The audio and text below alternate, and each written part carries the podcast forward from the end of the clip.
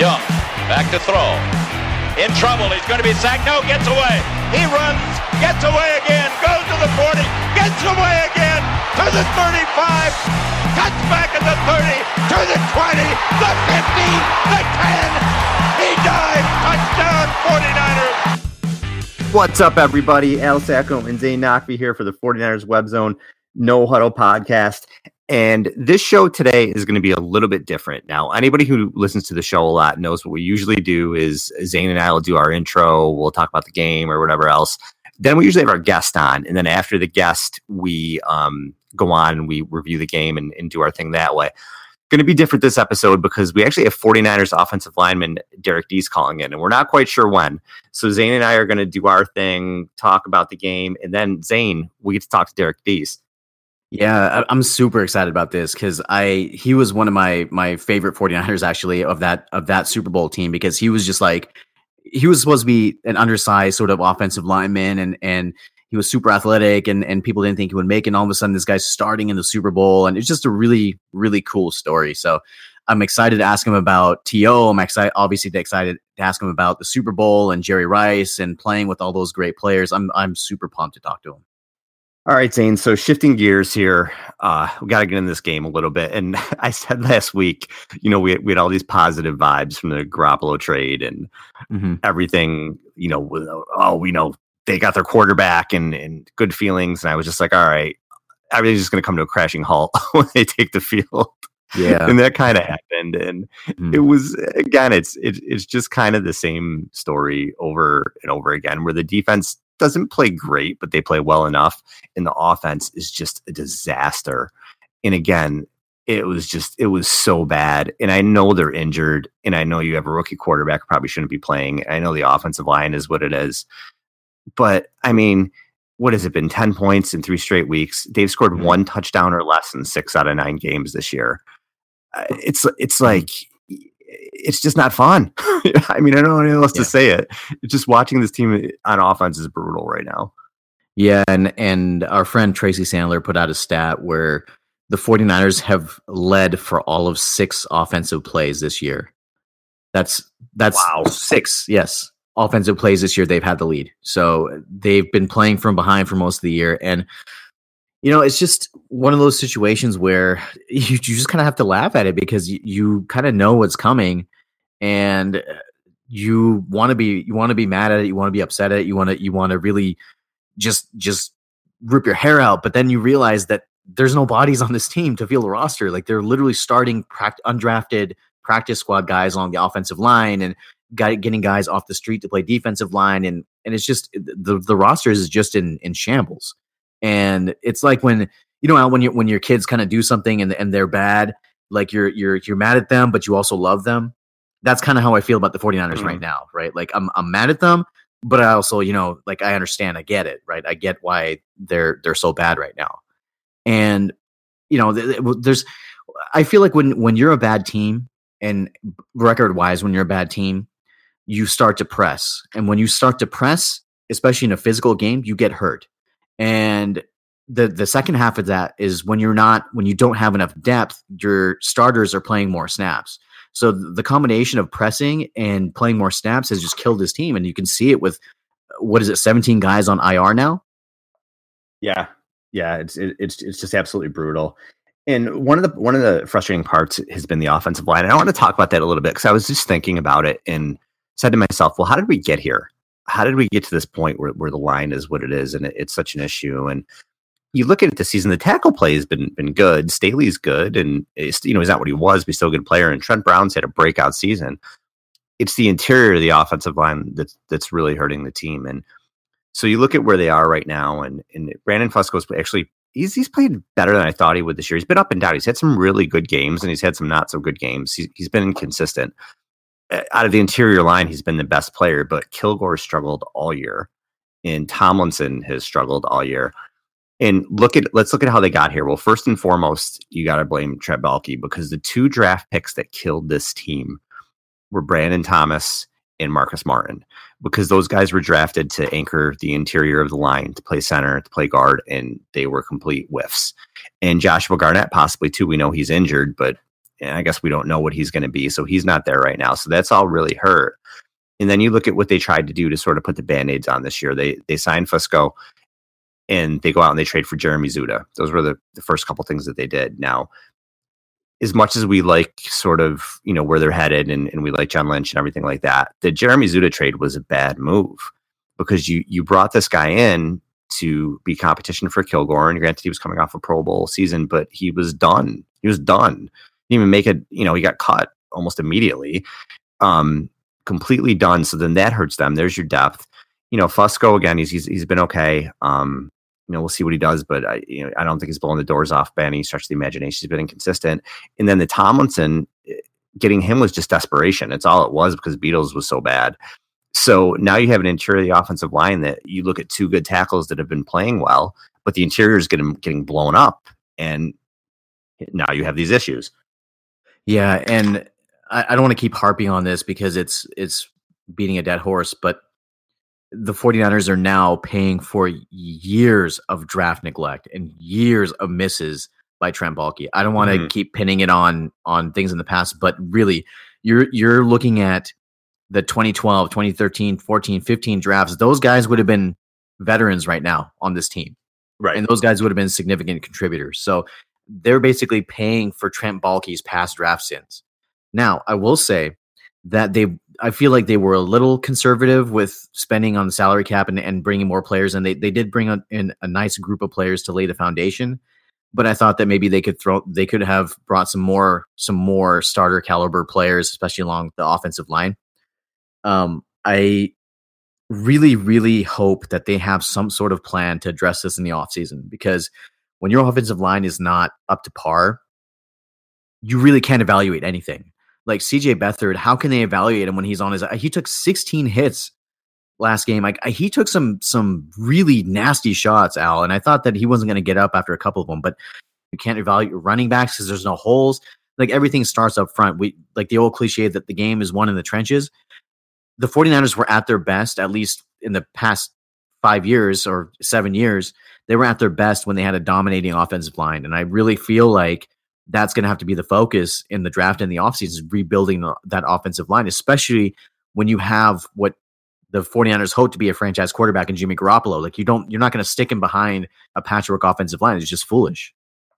Yeah, it has to be. It has to be. And and, and again, I, th- I think that the approach this season on the offense was to have some placeholders there while they tried to build long-term with the defense. So you would hope that some of those offensive positions are addressed. And I, I believe that they will. One of, one of the things we just talked about last offseason, a, a player that was brought in and everyone was really excited about what he could do with Kyle Shanahan was, was uh, Kyle Juszczyk. And there was, oh, okay, he's an offensive weapon. And you look at what they pay him. Well, they're not just going to pay a, a fullback for that. You look at what he's done. I expected him to be a huge part of the offense this year. So you look at what his targets. Okay, targets are where I want to go first. He has fourteen targets this year in seven games, and he has nine receptions. On top of that, he has five carries for twenty-eight yards. So he's basically touching the ball maybe about twice a game. You pay all this money for this guy. Why are you not finding ways to get him the ball? Why are you not putting him in the game plan? Did you really pay that much money for him just to be a fullback and touch the ball sporadically? I don't understand it. I know there's been a lot of issues, but there's not a lot of playmakers on this team. And we talked about Juszczyk being, okay, well, maybe he'll play tight end. Maybe he'll do this. Maybe he'll do that. He's not doing anything. He, he's just not a part of, of, of the game plan offensively in, in terms of putting the ball in his hands. And to me, that doesn't make any sense. What was the point of bringing him in if you're just using him as somebody touched the ball a couple of times? I could see if it was a modest contract, but it wasn't. You paid the guy money to be a focal point of your offense or one of the focal points of your offense. And he's not, and I, I just I don't understand it. Yeah, and it's it's a really curious case with Kyle Juszczyk. Like, why? I, I'm I'm with you. I don't understand why he's not more of a focal point. You can mismatch him against linebackers. He can play along the line and block. It, part of it is he he has had some injury problems this year. I think he's had two concussions. So I think that that's kind of hindered his his integration into the offense. But even then, I just I just don't see why they're not fitting him in. And I want to I want to talk about the game plan real quick, Al, about with this last game. It just feels like Kyle Shanahan. I I felt like this last game was probably Kyle Shanahan's worst co- worst coach game. Really? In terms of, yeah, in terms of game plan, in terms of uh, game management, I, I think that on the offensive side of the ball, at least, I felt like it was his worst coach game, and and I'll tell you why. The 49ers, we know, have a patchwork offensive line. They know we know that they that they're starting guys that have never played in certain positions before, um, and we know that they have a rookie under rookie quarterback under center. So when you have all of those things in the equation, why don't you run the ball more with Carlos Hyde? He had twelve carries.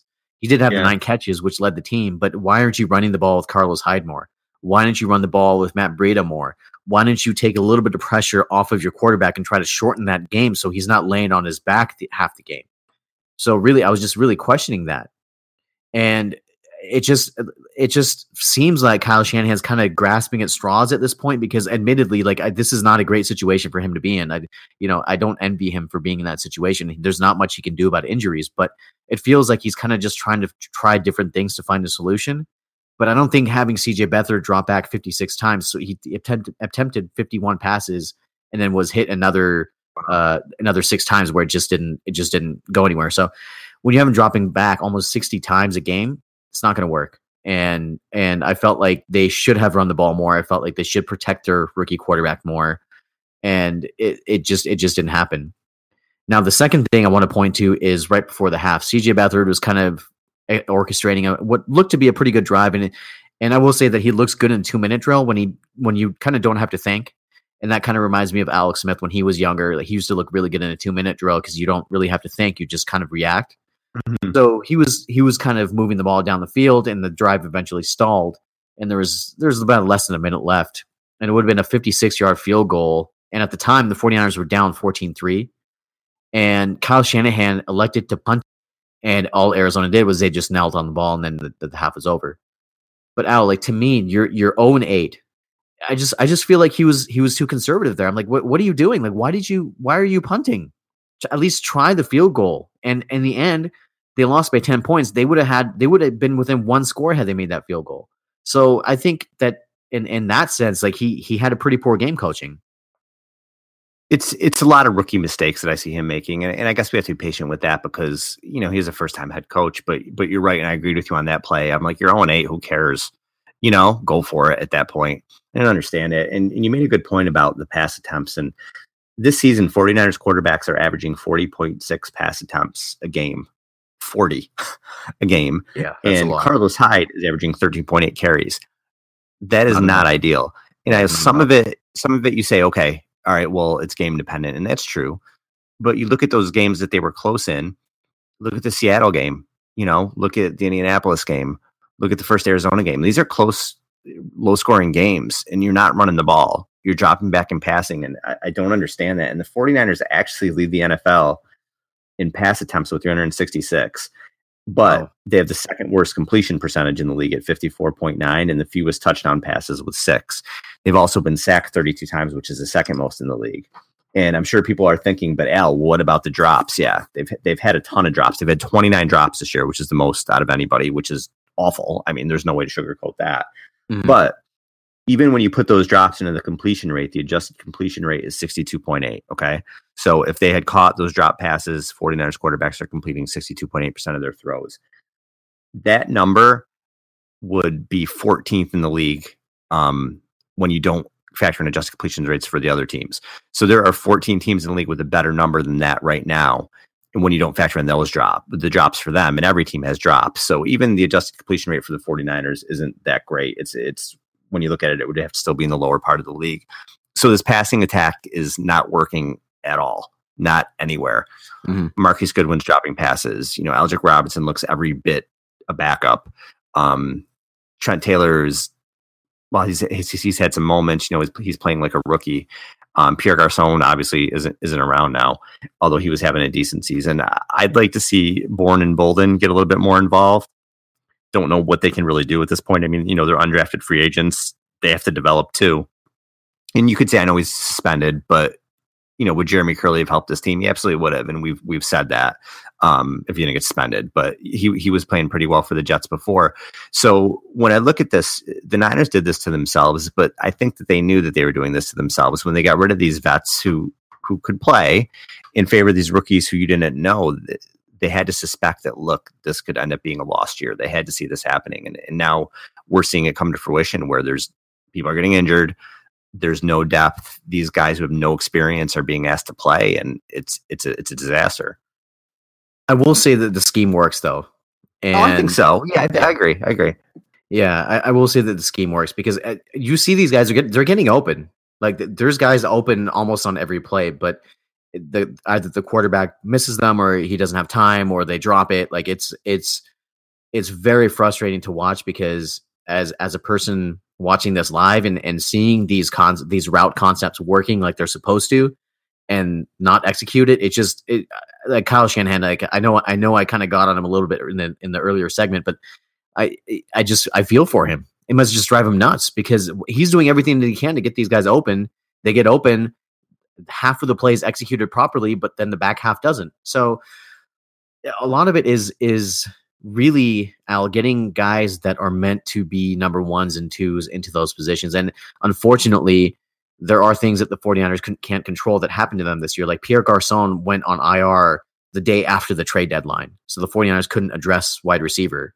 Because because he went on I R the day after, so they they are a little bit snake bitten in that sense. But there are some things schematically that they can do to help both C J. Beathard and the receivers as well. I think that one of the, one of the things that they that they sometimes do, but I feel like they should do more, are a lot of quick dropbacks. Just get the ball out of C J. Beathard's hands, mm-hmm. get the ball into you know like guys like Trent Taylor, although he got hurt last game, but Trent Taylor, or Kendrick Bourne. Get those guys the ball in in in small spaces because they're able to find more more creases and more holes. It's kind of like like in Kansas City, the reason why Tyreek Hill is so effective in small spaces is because A, he's kind of a small smallish guy, but also he's got that kick return or punt return mentality. So I I, I feel like if the 49ers kind of do that same sort of thing with their smaller stature guys and kick returns, punt returns, and when they're playing receiver, it alleviates some pressure off C J. Beathard because the, the rush doesn't have time to get there. He's got basically like he's he's going to that one read because what's happening with, with C J is that he's taking a lot of hits because he's going, trying to go to his second and third reads. Like you'll see his first read covered and you'll see on the replay that his his head is kind of moving around, looking at the different reads and he's and he's taking hits. I would just make it like a one read offense. That's it. Like, hey, you know, if if your first read's not there, just get rid of it to somebody else. Or just get rid of it to your to your your safety valve and your running back. And until they can prove that they can block guys for more than three seconds, that's probably the best way to go until they can find bodies to fill in these these holes. In Beathard's type of quarterback, at least right now, where he kind of runs into pressure sometimes. Have you noticed that? He, he yeah. His pocket presence isn't really great, which mm-hmm. is frustrating because we watched other recent 49ers quarterbacks do that too. And you were hoping it wouldn't happen as much this year. But I don't think that's helping it either when he drops back and he it almost just looks like he runs right into the rusher. Yep. You know, he's really in, in one of the plays I mentioned it um, after when he came in in relief in Washington. I love that play where he climbed the pocket and hit that long throw to Robinson. Remember um, yeah, yeah. in Washington. And he is, I thought, okay, maybe he's gonna have some nice pocket presence. He doesn't at all. Um, a lot of his throws flutter. You know, he doesn't always throw. He kind of throws some ducks out there. So I, I think it's unfair when people say, though, like, oh, you know, he's not the answer. He's the career backup. You, you don't know yet. You don't. Mm-hmm. Guys come in as a rookie and, and they can look awful. I don't get Jared Goff last year. And and then now, I'll, you know, Goff's having a really good season under under McVay. So you don't know with rookie quarterbacks. Sometimes it takes, you know, five games for the light to turn on. Sometimes it takes a year. Sometimes it takes three years. You, you don't know. I'm not saying Beathard is going to be good. He might not, but it's unfair to judge him now. Um, especially when you're asking him to throw, drop back fifty times a game, yeah. thrown to a bunch of rookies. You can't, you can't judge the guy yet. And listen, he's not going to be the future Garoppolo is, um, but it's it's tough to judge right now. I feel bad for him. He's a sacrificial lamb. He really is. He's he just is. back there to get destroyed until Garoppolo is ready, and then they're going to go to him. And did you see the conflicting reports with Garoppolo? How Adam Schefter reported that uh, the Niners like might. It was, I thought it was ridiculous. Whatever he said, like, oh, they might not sign him, but they may. And then Lakan Fora, I think it was, came out right after and said like that they're working on a long term extension. So you have these two opposite ends of the spectrum in terms of Garoppolo. And I kind of thought with that, you know, like a lot can and will happen between now and the end of the season. Like all of it's just you can't say anything right now. Garoppolo could get hurt. He could come in and be awful. He can come in and be great. You have no idea what's going to happen. But even regardless, I think the Niners thinking and all this is that they're going to sign him long-term. You don't make that trade and then uh, franchise him and trade him. You don't make that yeah, trade because yeah. you really want Kirk Cousins. It just didn't make any sense to me to even put that out there. And I don't know, I guess crazier things have happened, but I read that report. I was like, really, really? I I, I didn't agree with that. I, I think Garoppolo is the future here, at least they hope. And I think they're going to move forward as such, you know, through the end of the season and this offseason. Yeah, and I, I really respect Adam Schefter and Jason Lockett for a lot. They I, I yeah, rely yeah. on yeah, I rely on those guys for a lot of my my information on Twitter and and just with offseason stuff and draft stuff and all that stuff. And they're they're pretty reliable, right? Like you you you you kind of respect those guys. But I I found I found it was pretty funny that they're literally conflict. Like one one of them is saying one thing and then the other one's like saying the complete opposite. So I think that the the correct answer would be something kind of right down the middle, where it's a possibility that maybe they trade Jimmy Garoppolo for somebody next year with they get an offer they can't refuse, or uh, they they end up giving him that extension. But either way, Al, we won't know until he plays, right? And he's not going to play until they get some sort of an offensive line in front of him. And he's he's listed as the backup right now. And Kyle Shanahan came out this week and said that he's not going to. He's not going to sign another quarterback or bring up another quarterback from the practice squad. It's going to be uh, C J Beathard and Jimmy Garoppolo as the two quarterbacks on game day. So really, Jimmy Garoppolo is one hit away from being in the game behind a Swiss cheese offensive line, and that that and right now it's just they just don't have enough people to protect. So it really comes down, Al, to what they value him as. Do they see him as the future of their franchise? Are they going to make that commitment to him without seeing him play a game this year? I, I, I, I don't think so. I think they're going to, they're actually going to have him play and then evaluate him after the season and say that, okay, well, he's, he's got some potential and we're going to commit to him. Or if he's a total train wreck, then they can cut their losses and they can trade him. But I really think that what Adam Schefter said was pretty much the obvious, that all options are on the table. But I tend to lean towards what Lock and Fora is saying, where he's going to get a long-term deal. Like you don't, like you said, you don't make that trade unless he's going to be the lo- the long-term answer. And I really feel like they're going to build the team around him. I almost feel like even if you're not going to, he's not ready to play full games yet. The season's lost. It, it's not like the playoffs are even. They may not be eliminated from the playoffs, but it's not like the playoffs are even going to happen. So I almost feel like, get him in for like ten plays, bring him in for a drive and say, you're going to run these ten, ten or fifteen plays. Yeah. You know what I mean? And just, yeah. just see how he yeah. does, you know, break him in a little bit, because who cares mm-hmm. at this point? It doesn't matter until, until he's eventually ready to start. One of the things I'm interested to see when he does start, listen, the Niners line has parts of the line anyway has, has been bad this year. And a lot of the pressures come from that. But another thing the pressures come from is that Hoyer and Beathard, they, they hold on to the ball, both of them. Yeah. And with most good quarterbacks, I mean, you have your, your Roethlisbergers who are going to hold on to the ball until the last second, and there's guys who who hold on, good quarterbacks that hold on to the ball, but a lot of the quarterbacks know where they're going with the ball pre pre snap, and they get rid of the ball. And you haven't seen that with Hoyer and with um, Beathard. So I wonder if Garoppolo gets in if he's a little better at that. He may make the line look better if he's somebody who gets rid of the ball quickly. That'll be interesting to see. Um, but one question um, I did want to ask you, and I, I didn't we didn't talk about this off air, so I'm kind of putting you on the spot, but with Reuben Foster, you saw him go down again in this game. He's holding his leg, and you're just like, oh, man, you know, this yeah, guy's going to yeah. get hurt again. Do you shut him down? Shanahan said that the high ankle sprain is going to be an issue all season. Are you going to, do you feel they should shut him down at this point or keep playing him? Uh, it's an interesting question because he did come back into the game. And it's funny that, that at the time it wasn't funny, but now we can look back in hindsight. It was funny. They showed a they showed a clip of John Lynch when Reuben Foster went down. He was actually pounding pounding the table in the press box. So I it's because he probably feels the same thing. Like it's just right. This guy, like he's he's such a rare talent, but he just you know he he just gets hurt every every game he's played. He's gotten hurt. But I will say that he he completed the game. He finished the game, finished the game with uh, fourteen tackles and led the team. Had a had a pretty a couple of pretty impressive stops as well. We shot through a gap and stopped uh, Adrian Peterson short of the first down. So, I I really think that they need to see what they have in him, and and they want to see where he fits best. Is he going to be a Mike linebacker? Will they put him at Sam? Where where can they where can they put him? that that's going to be best. Well, Sam's going to be most likely Malcolm Smith when he comes back. Can they put him at will? So it it really depends on the severity of the injury. Like if he's getting hurt like repetitively, like every game, I think at that point they can they can shut him down. Unfortunately, high ankle sprains, they kind of stay with you for for a long time. It's not like a it's not like an injury that goes away. Like it's like a like a month long sort of at least a month long recovery. And I, I I just don't know. I think that they need to see more from him. They need it. They need to be able to get him used to diagnosing plays and and getting in there into into running lanes and things like that. And the only way you do that is is by playing. So so short answer, yeah, they're going to let him play as long as he can. Long answer, they're probably going to shut him down if he keeps getting hurt in every single game.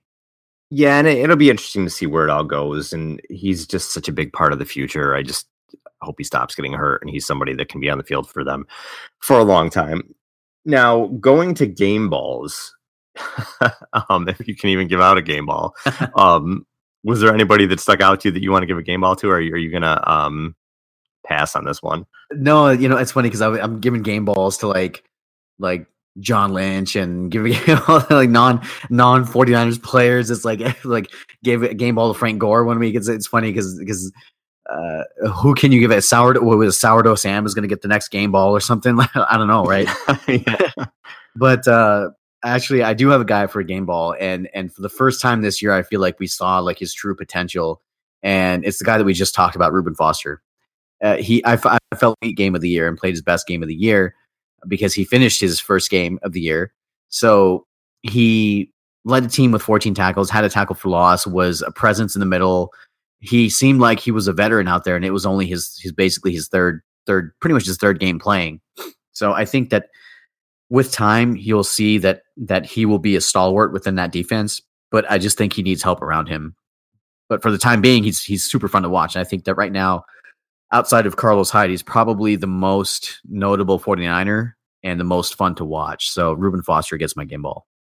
I'm going to give mine, and maybe kind of a questionable call, but I'm going to give mine to Carlos Hyde. And I know he didn't run the ball crazy well. His rushing stats weren't that great, but he did catch a lot of passes. I think he had nine catches in this game, I think. Eight or nine. Yeah, nine, uh, but for, what he, nine for eighty-four. Yeah. Nine for eighty-four. And that's, you know, it's terrific. Um, but what he did... And, and I posted this question out on Twitter to people whether they liked it or not, and eighty-five percent out of almost a thousand votes said that they were that, that they liked that he did this. When Beathard got hit there towards the end of the game, he went nuts and mm-hmm. he stuck up for his quarterback. Now, I have kind of two thoughts on this. The first thing is I, I love that he I love that he showed fire and stuck up for his quarterback. I loved it. Would I have preferred that he didn't throw punches and stayed in the game? Yeah, because he still could have stuck up for his quarterback. He still could have thrown some people around and not throwing punches and stayed in the game, because you need your best offensive player on the field. We don't need you getting kicked out. Yeah. Having said that, I love that he did still stick up for them. And I wondered after it happened, I was kind of like, you know, I like the fire. I, I wish you handled it a little bit better. But then I was kind of like, was that the moment Carlos Hyde maybe sort of became part of, not that he wasn't part of the team, but maybe part of the future in the eyes of, of Lynch and Shanahan, that he showed that fire, that he stuck up for his quarterback, that he really showed, you know, don't mess with, don't mess with my teammates. Maybe, you know, yeah. We don't know the answer to that. So I'm going to give him a game ball thinking that maybe sort of things are going to swing in the right direction with him now. Because you know, I think he has some faults as a running back. I do, but I also mm-hmm. think he's a good player. I think he's a really good player. I think he's coming along as a pass catcher, which is important in Shanahan's offense. And he's certainly the best player that they have on offense. And I'd like to see them commit to him a little bit. I'd like to see, you know, the running game, you'll say, all right, well, he had ten carries and he had twenty-four yards. Well, you need to get the ball in the running game. You need to get a rhythm. You need mm-hmm. to keep getting carries. You know, okay, he's got ten, not the, you know, I'm just saying hypothetical numbers, but let's say in a game he has ten carries for twenty-four yards and then he busts a fifteen-yard run, you know, mm-hmm. well, now his numbers look better. You know, he needs yeah. to get the ball. So it's it's that sort of thing, but he, he's going to get my game ball for sure. Um, and, and hopefully this is going to start being something where we see him take off. Maybe this is finally, you know, letting the fire underneath him, and and Hyde maybe can finish the season the way he did last season. And, and he finished last season great. He was really good down the stretch last year. So now the game this week against the Giants, uh, the two thousand eleven N F C Championship game rematch. Both teams have, I think it's like one win and thirty-one players on I R or something like that between the two of them. Um, yeah. Something ridiculous like that. This is the best chance to me for the 49ers to win a game this year. If they yeah. don't win this, I unless Garoppolo comes in and he's good. um, I, it's going to be tough for them to win another game.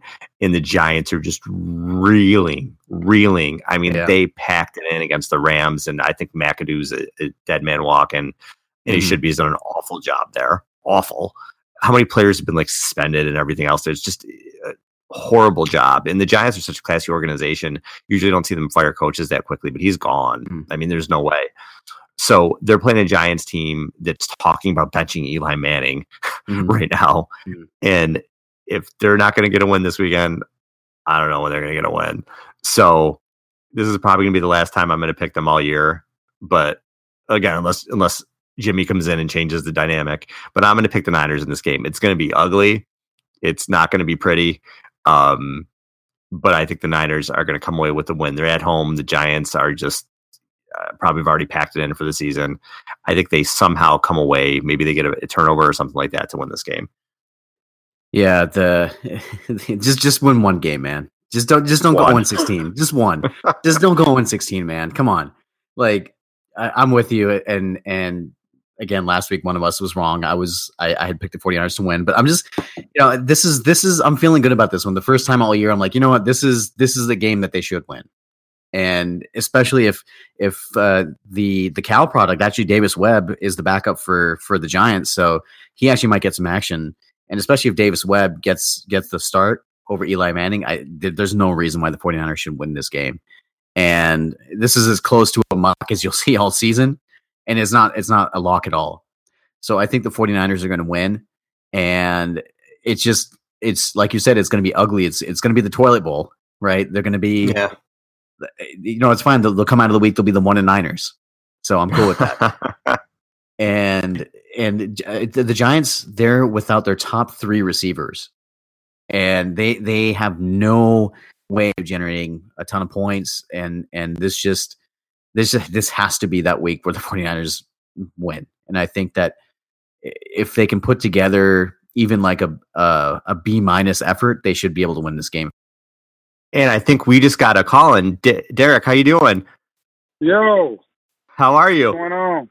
I'm all right. Ladies and gentlemen. Finally got through. No, it's all right. Former 49ers offensive lineman, Derrick Deese. Derrick, how you doing tonight?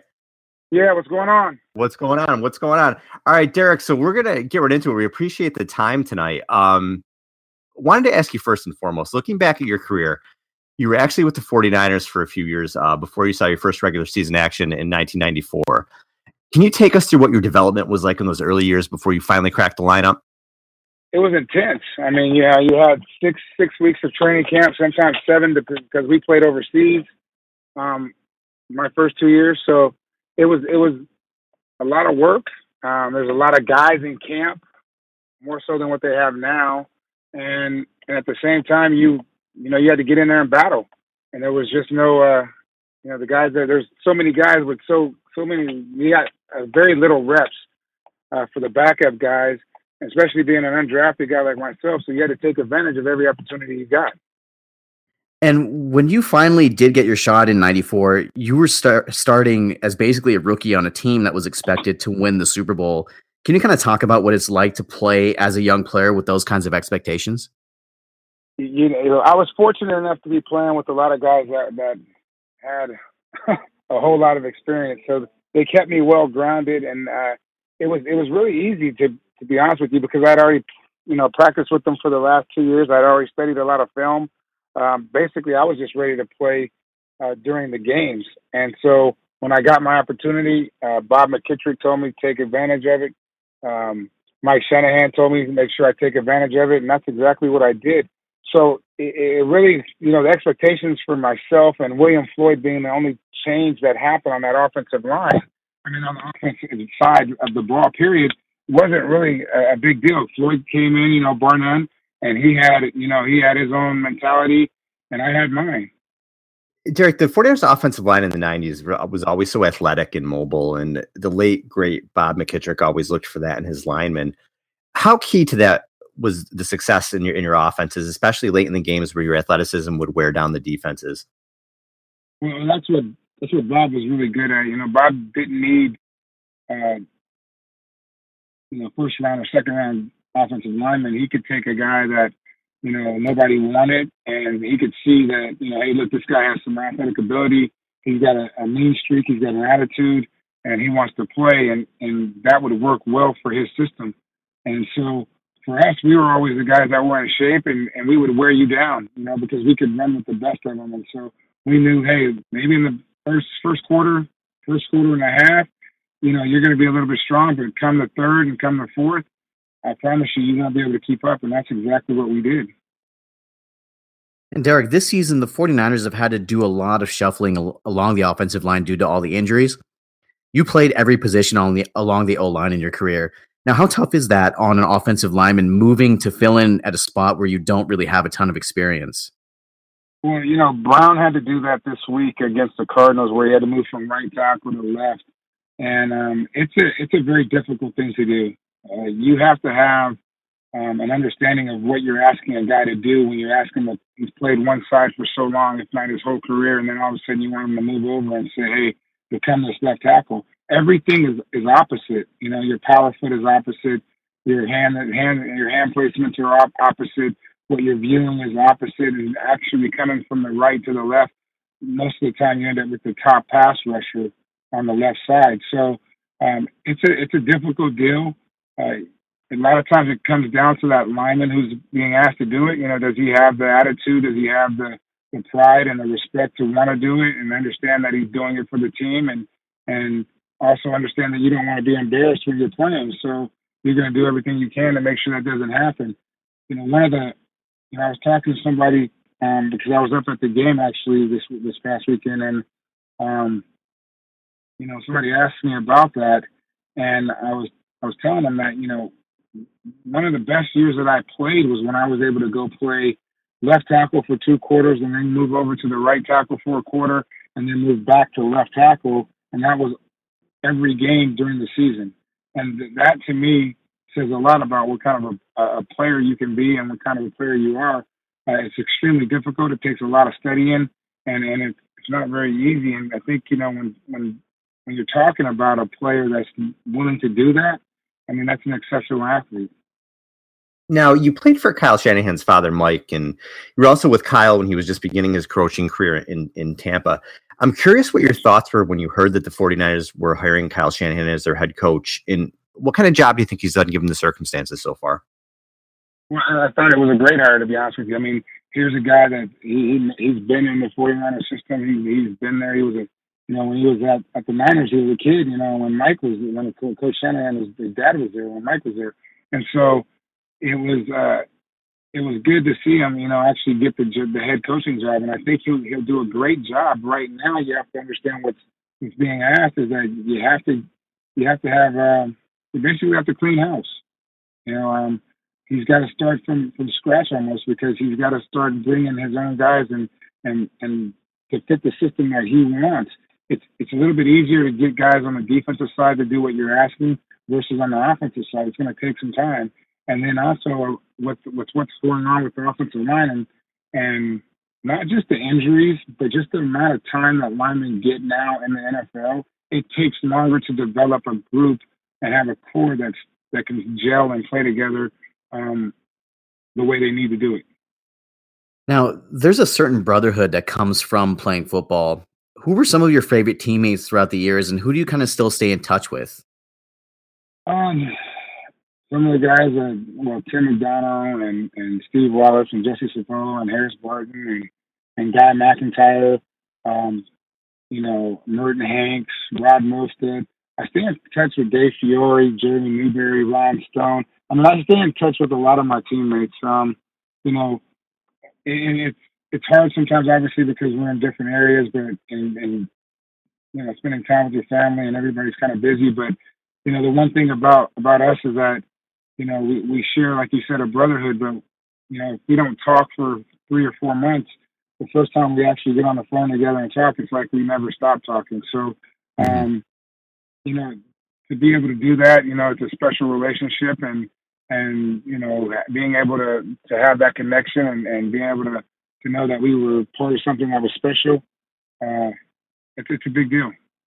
Not to mention that my charity that I have is with Junior Bryant. So, I mean, you know, it, it's Bryant Young I talked to. I mean, there's a lot of guys that, you know, you stay in touch with on both sides of the ball. And like I said, you know, for alumni weekend that just passed, it was great to see everybody. You know, I hadn't seen Coach Scrafford or Scott Gregg in years. I mean, it was good to see him, mm. uh, see them, and and and talk to them. And, you know, it was just like we had kind of just left the locker room and we were just out having a dinner and, you know, having dinner and just talking and, and, and chatting it up. What is your charity, Derek, with uh, Junior Bryant? Oh, it's the Legends of Sports. Um, basically, what we do is we, we, we take care of uh, we try to take care of former athletes that are in need, and also, you know, helping helping youth um, understand what it takes to be an athlete and getting kids, you know, the ability to play sports that can't afford it and that kind of stuff. It's so great. It's a it's, uh, yeah, it's, it's it's a big deal for us, you know, especially with guys that are that are, have played and, you know, feel like, you know, there's nobody out there to help them get over the hump on certain things, and, you know, being able to do that is, is a blessing in itself. Now, one of your other teammates was Terrell Owens, and are you shocked that he's not in the Hall of Fame given what he did on the field? Right. You know, I talked to T O Jeez, that's another one I talked to. I talked to him probably every couple weeks. You know, okay. I, I I think that I think the Hall of Fame should be ashamed of itself. And, um, you know, as a player, you're tired. You know, it's always about the numbers. It's always about the numbers. It's always about the numbers. You know, whether it's the Pro Bowl or whether it's making it eight, you know, All-Pro or whatever it is, it's always about the numbers. M V P of the league is always about the numbers. Um, and, and this guy, obviously, in T O, has the numbers. There's, you can't take that from him. He has the numbers. It says that I am the second-best receiver to play the game, period. And you can argue whether when you want, he's in the top. Whenever you talk about the top three receivers ever to play the game, he's going to be in that discussion. So the mm. fact that you have they haven't put him in the Hall is ridiculous. It makes no sense. The Hall can't be the Hall without putting guys in like that. And if they call themselves, you know, make, you know, getting him back or whatever, you know, getting revenge or however you want to call it, it's ridiculous. I think at the end of the day, you have to look at it and say the wrong people are voting for the right for, for the guy to get in the Hall. Now, what was he? What was he like as a teammate? Does he have a bad reputation that maybe he doesn't deserve? What did you think of him as a teammate? I thought he was fine. I mean, I didn't. I, you're talking about a guy. Like I said, I talked to him like every couple of weeks, so. If if I felt he was a bad teammate, I wouldn't. I mean, obviously, we wouldn't have a good relationship or a good rapport, right. So we wouldn't talk. But I didn't have problems with him. I mean, there's a lot of things that T O did for, for younger guys that were just coming into the league and guys that that needed help on the side that, you know, some of us didn't know and some of us did know, and T O took care of it. You can ask those guys. You can talk to those guys personally, and they'll tell you, "Hey, look, man, he did a lot for me that people don't even know about, and he never, he never wanted to be acknowledged for doing it." And and those are the kind of things that, you know, I look at people and say, "Look, you can't talk bad about someone you've never spent time with."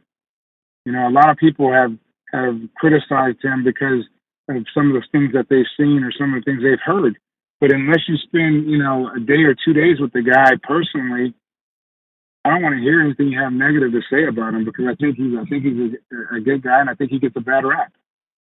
Now, Derek, you're you're a Super Bowl champion, and you pretty much lived out my my life dream of of winning a Super Bowl and being on the field for when the when the final horn goes off to to end that game and and hoist that trophy. What's it like to to be in a game like that, like winning the Super Bowl, or in in a game like where Terrell Owens made the catch to beat Green Bay in that wild card game in nineteen ninety-eight. What's it like to be in moments like that? Well, you know, um, when you're in the moment, it's it's it's you know, hey, look, the game is over, and, and we won. You know, the, the one thing that that I remember from the Super Bowl is that, you know, Jesse Sapolu told me, like, hey, look, don't make this bigger than than what it has to be to you. You know, just treat this like any other game that we've played all season. And so I went out and I treated the week the same way as I normally would. I didn't do anything different throughout the week, even though we were in Miami and there was, a, you know, crowds and media days and all that kind of stuff.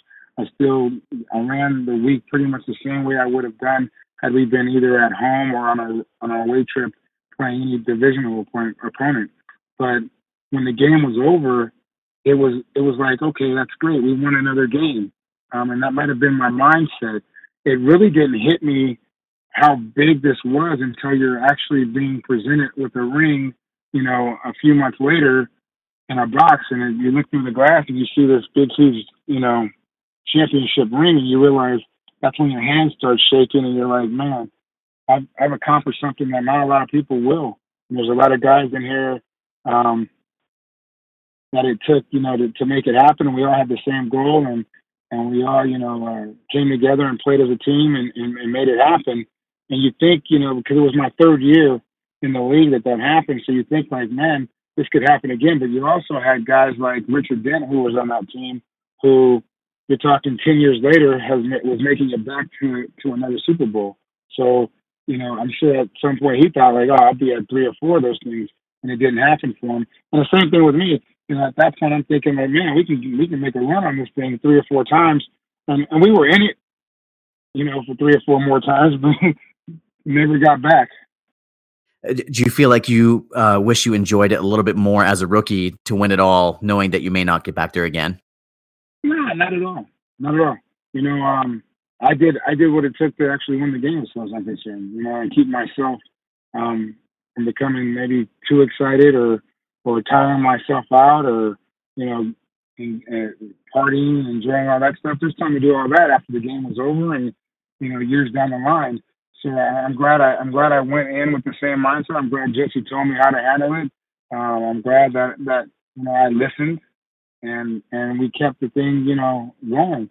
Um, you know, you hear guys, a lot of times there's guys that you hear during the Super Bowl week where they get sent home or they're not ready, and you look at some teams, and you can tell, like, man, maybe that team partied a little bit too much, or maybe mm-hmm. some of those guys were out too late too many times, or they did something different than their normal routine.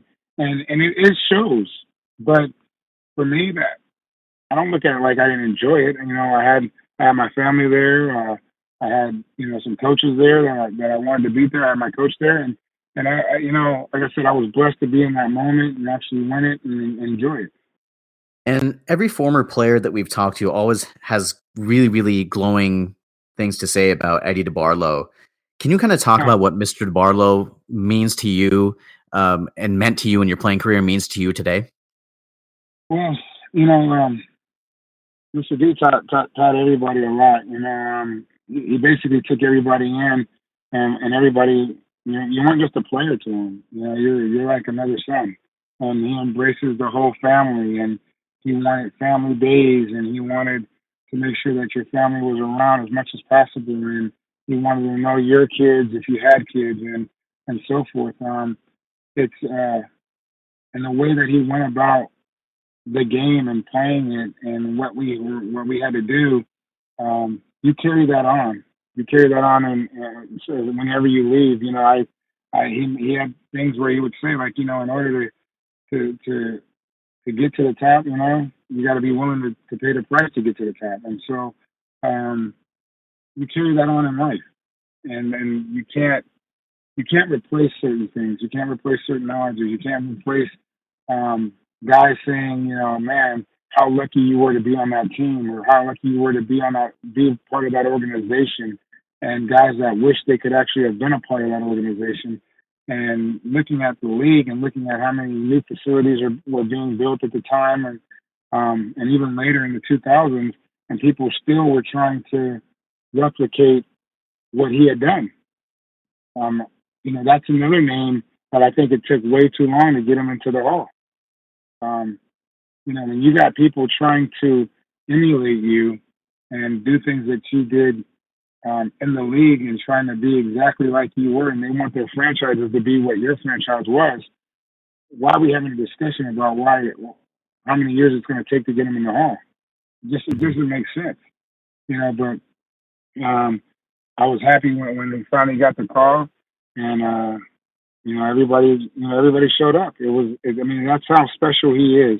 You know, um, to this day, if he ever needed anything or he wanted something or whatever, which, no, you know, he doesn't. But if he ever did, I'd be there, and I promise you everyone else would be there. You know, he's just he's just a guy, you know, you look at as another father, another father figure, and, and he has the utmost respect from, from from all of his players. You know, he's the one that made everyone say it's a forty-niner family, and that goes all the way back from even guys that you didn't play with to guys that are on the team now. Yeah, in my in my opinion, Eddie DeBartolo was the best the best owner in all of sports. Like, he was a visionary. He was he right. changed how the game off the field was was handled. It just just the, the yeah. best. Yeah. Now, now, Derek, before we let you go, I, I have to ask. There are a few things that I vividly remember from the the the nineties forty-niners teams. I vividly remember that Super Bowl and and when you guys won, and going out of my house and screaming, running down the street, but putting my hands up in the air. I was about ten years old. I, I vividly remember the Terrell Owens catch. I also vividly remember Jerry Rice scoring a lot of touchdowns. And what I remember on the tail end of those touchdowns is you going down to the end zone and picking him up while he celebrated. Now, was was you like to designate a guy, hey, I'm going to pick up Jerry when he scores? It was just kind of like whoever got there first. No, it actually became a tradition. Um, you know, uh, it was it was a it was a big deal for me. Um, to be to be on that team and to be on the on the field, and and obviously that, you know, I'm a, I was a guy that was a I was a I was a I was a, brawl, a, a brawler. You know, I like to fight, I like to mix it up, I like to protect my guys, but you know, um, I also liked, you know, whenever we accomplished something, you know, it, it, I felt like that that was part of the goal. You know, you guys all set out to do something. If you want to go eighty yards, let's go eighty yards, and Um, when you have the big plays, you know, you got to. I had to be down there anyway for the field goal, right? So I'm just going to run down and and, and celebrate with, with my guys, you know. And that was that was a, that was a big thing for me, you know. It was um, it's funny because he talks about that, you know. Jerry talks about that a lot, and it it it just started out as like a couple things, and all of a sudden it just became every game, and it was every touchdown, you know, and and so. He would always turn around at some point and look for me when I was there, you know, and I'd be there. He'd be like, I don't know how you got down here, but he got down here quick. So, um, you know, it, it, those are moments, you know, that, uh, that I remember and I, uh, you know, I cherish. And, and even, you know, today when I talk to Flash, you know, it's always about, you know, you know, what, what's he doing? You know, I think he still has it, you know, letting him know. And he, I think it was a, there's a video out where he went out and practiced with the guys this year. And, uh, Uh, he, he went out and put on the gloves and made a couple of catches. I, he still got it, you know. Yep. Yep. I'm, not, I, I'm not sure I can run all the way down as fast as I could, but hey, you know, it'd be fun. Oh, man, great stuff, Derek. Man, thank you so much for joining us, man. I, I have to say it was it was a pleasure watching you play growing up, and and thank you so much for everything that you've done for the forty-niners in the city of San Francisco. We got to do this again, man. Thank you so much. Hey, anytime, and I appreciate it. Thanks for having me on. Thank you, Derek. Take care. Hey, take care. And thank you again to old number sixty-three, Derrick Deese, for joining us. And man, Super Bowl champion. Like I, I vividly like remember him on that offensive line. He was like one of those undersized guys, Al, that just was just like he said, he was a brawler. He was just pound for pound, one of the toughest guys. Yeah, it was great. And it's great listening to him and, and those guys who were there and listening to those stories. And I love that question about Jerry Rice, picking up Jerry Rice. Yeah. That was so much fun. Um, yeah, yeah, it was those awesome. Guys were there, man. You know, it's it's cool to hear it. So, but yeah, thanks. That was an awesome interview. Really fun. And for Al Sacco, this is Zane Nockby for the forty-niners Web Zone No Huddle Podcast. We'll see you all soon. Thanks, everybody.